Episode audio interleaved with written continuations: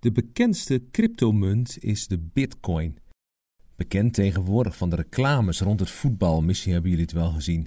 Iemand laat wat vallen, ziet opeens het Bitcoin-teken en weet het helemaal zeker: er moeten Bitcoins worden gekocht. Daar is uh, helemaal niks mis mee. En we zien inderdaad dat er uh, veel mensen zijn die uh, daar graag in willen investeren. In deze podcast praten we jullie bij over cryptovaluta en waarom het Openbaar Ministerie daar toch steeds weer mee te maken krijgt.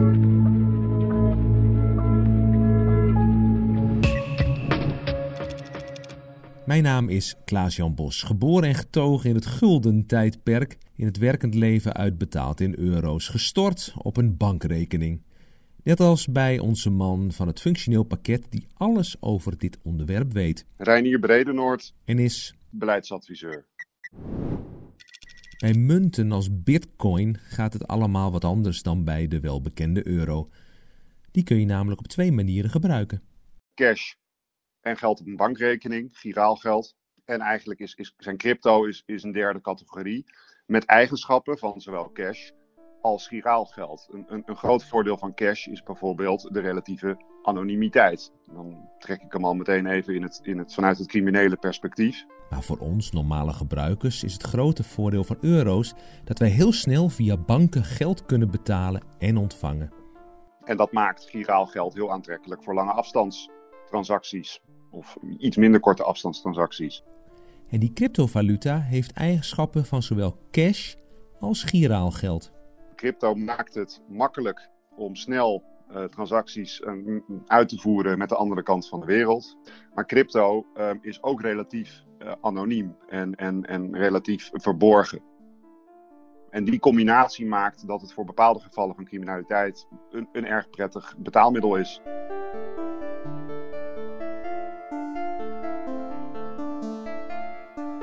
Voordat we ingaan op crimineel gebruik van crypto's, eerst even naar de waarde van de bitcoin.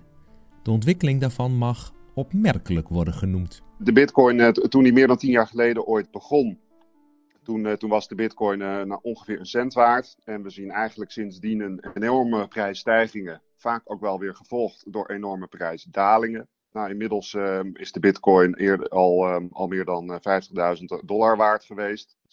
60.000 dollar zelfs.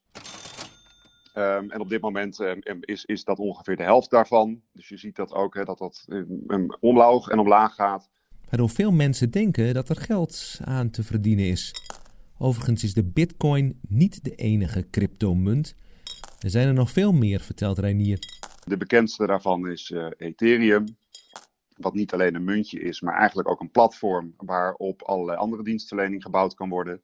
En we zien er eigenlijk steeds meer op komen. We zien ook steeds meer muntjes die als doel hebben om zo anoniem mogelijk te zijn. En wij noemen dat privacy coins. En een voorbeeld daarvan is bijvoorbeeld Monero. En um, waar transacties in Bitcoin voor ons nog enigszins te traceren zijn, uh, wordt dat voor Monero nog moeilijker gemaakt. En dat zit dan met name in de mate waarin een bepaalde cryptomunt niet meer te herleiden is naar een bepaald persoon. Dat gaat dan niet op naam, uh, maar dat gaat zeg maar op rugnummer. Um, dus alle wallets hebben een code, een nummer. En die code is niet per definitie gekoppeld aan een natuurlijk persoon of een organisatie. Um, maar er zitten in het systeem allerlei mogelijkheden. En ook daarbuiten, op, op, ook op ander digitaal sporenonderzoek voor ons, om er toch achter te komen uh, welke persoon bij welke transactie hoort. Met de bitcoin kun je tegenwoordig maaltijden aan huis betalen of bij bol.com ermee afrekenen. Maar wij van het OM, organisatie gericht op het bestrijden van criminaliteit, zien ook andere manieren waarop de munt gebruikt wordt. Hierbij kan je primair denken aan uh, de betaling van ransomware, waarbij dus iemands uh, digitale infrastructuur gegijzeld wordt. Uh, op, vaak gebeurt dat bij bedrijven en instellingen. Die moeten losgeld betalen en dat losgeld is in de regel in bitcoin of een andere crypto. Maar we zien ook grensoverschrijdende zware drugshandel, waar crypto als financieringsmiddel geldt. We zien betalingen binnen criminele netwerken. We zien fraude. We zien oplichting. We zien um, online drugshandel. Um, op het moment dat je op dark web drugs wilt kopen, dan is eigenlijk 100% van de betalingen wat wij zien is in cryptovaluta. Maar we zien bijvoorbeeld ook uh, uh, andere online dienstverlening, zoals Bulletproof Hosters. Dus dat zijn uh, bedrijven die hosting service aanbieden, maar niet aan bona fide klanten, of niet alleen aan bona fide klanten, maar ook aan, aan criminelen en aan bijvoorbeeld ehm, de verspreiders van kinderporno. Nou, we zien dus regelmatig dat dat soort hosters door hun criminele klanten in bitcoins betaald worden. Het is sinds enkele jaren een nieuw speelveld waarop criminelen en dus ook het Openbaar Ministerie zich begeven. Het vergt voor ons als organisatie een fikse inspanning. Zo namen we in 2018 nog ongeveer voor 1 miljoen euro aan bitcoins in beslag, opsporend en vervolgend Nederland. Um, in 2019 was dat een vergelijkbaar bedrag en waren dat ongeveer 100 bitcoins. In 2020 zagen we dat dat omhoog schoot naar meer dan 800 bitcoins met een waarde van meer dan 8 miljoen euro. Um, dat is nog steeds het topje van de ijsberg, maar we zien dus wel de laatste jaren een soort van parabolische stijging in wat wij zien en wat wij afpakken. Want de drijfveer van criminelen is vaak geld verdienen. En stop je dat, dan gaat de lolle wel vanaf. En dat afpakken gaat ons de laatste tijd steeds beter af. Ja, wij zijn veel slimmer geworden. We hebben, eh, doordat we het vaak zien terugkomen en doordat we de crypto's vaak zagen terugkomen, zijn we ook gaan investeren. Um, en dat betekent dat we de kracht en de zwaktes van dit soort systemen kennen. We hebben de juiste analyse-tooling aangeschaft. Uh, nog veel belangrijker dan dat hebben we uh, de nodige specialisten aangetrokken, zowel in de vervolging als in de opsporing. We hebben vermogenstraceerders uh, die hiermee uit de voeten kunnen. En daarbij leren wij ook weer van elkaar, um, um, maar ook van private partijen, collega's in het buitenland, hoe we eigenlijk steeds meer kunnen begrijpen van wat we zien. Kunnen begrijpen van wat we zien. Reinier komt met een voorbeeld.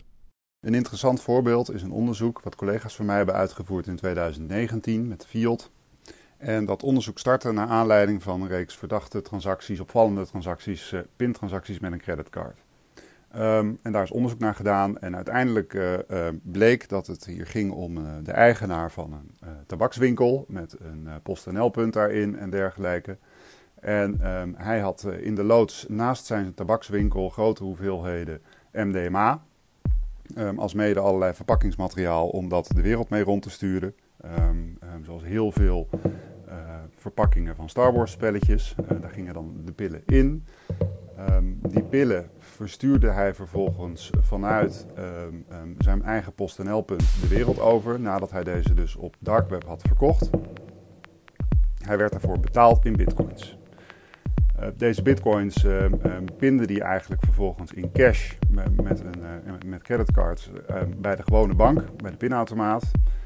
En vervolgens ging deze cash in zijn retail filled teller machine. Dus dat is zo'n pinautomaat die je nog wel eens in een winkel ziet staan. En die door de winkelier zelf wordt voorzien van cash.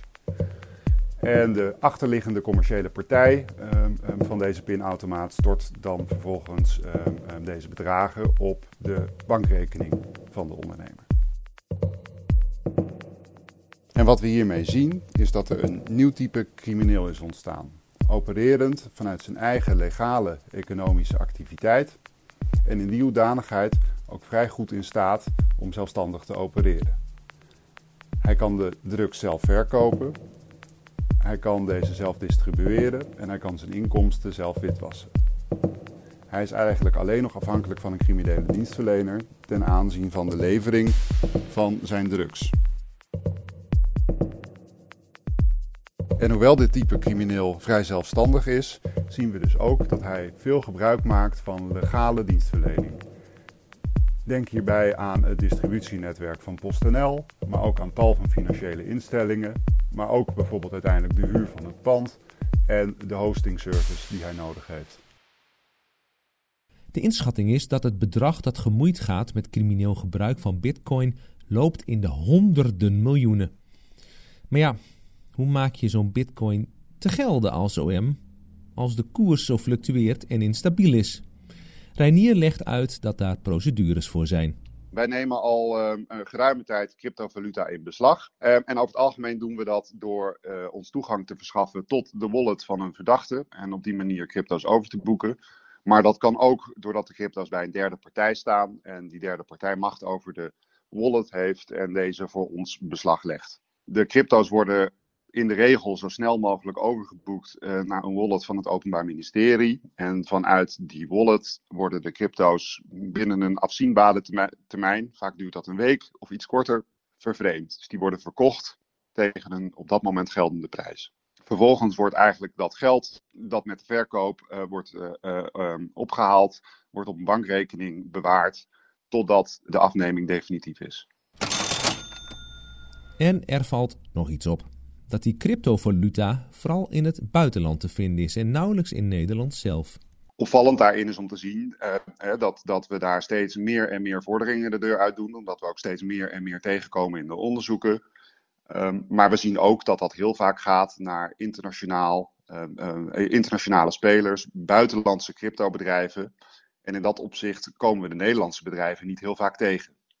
Tot slot, we zien meerdere aspecten aan het gebruik van cryptomunten. Ze worden gewoon legaal gebruikt, maar het Openbaar Ministerie ziet in onderzoeken natuurlijk ook een illegaal aspect aan het gebruik van die cryptomunten.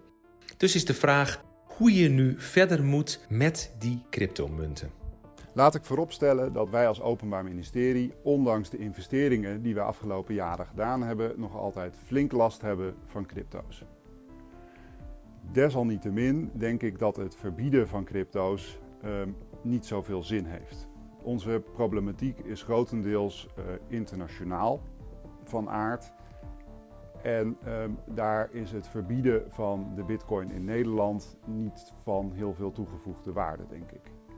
Sterker nog, um, je zou dan denk ik niet de bitcoin zelf verbieden, want dat um, wordt heel lastig. Dus dan is dat het gebruik en het bezit van uh, cryptovaluta wat verboden wordt.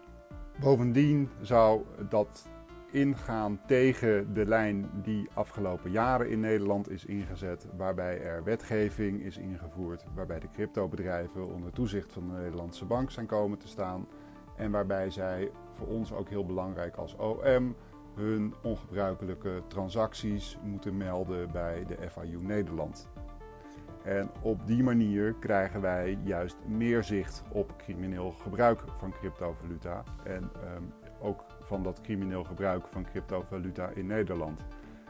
En dat zouden we toch allemaal um, overboord gooien op het moment dat we crypto zouden verbieden. Want deze bedrijven zouden allemaal de facto verboden worden in Nederland.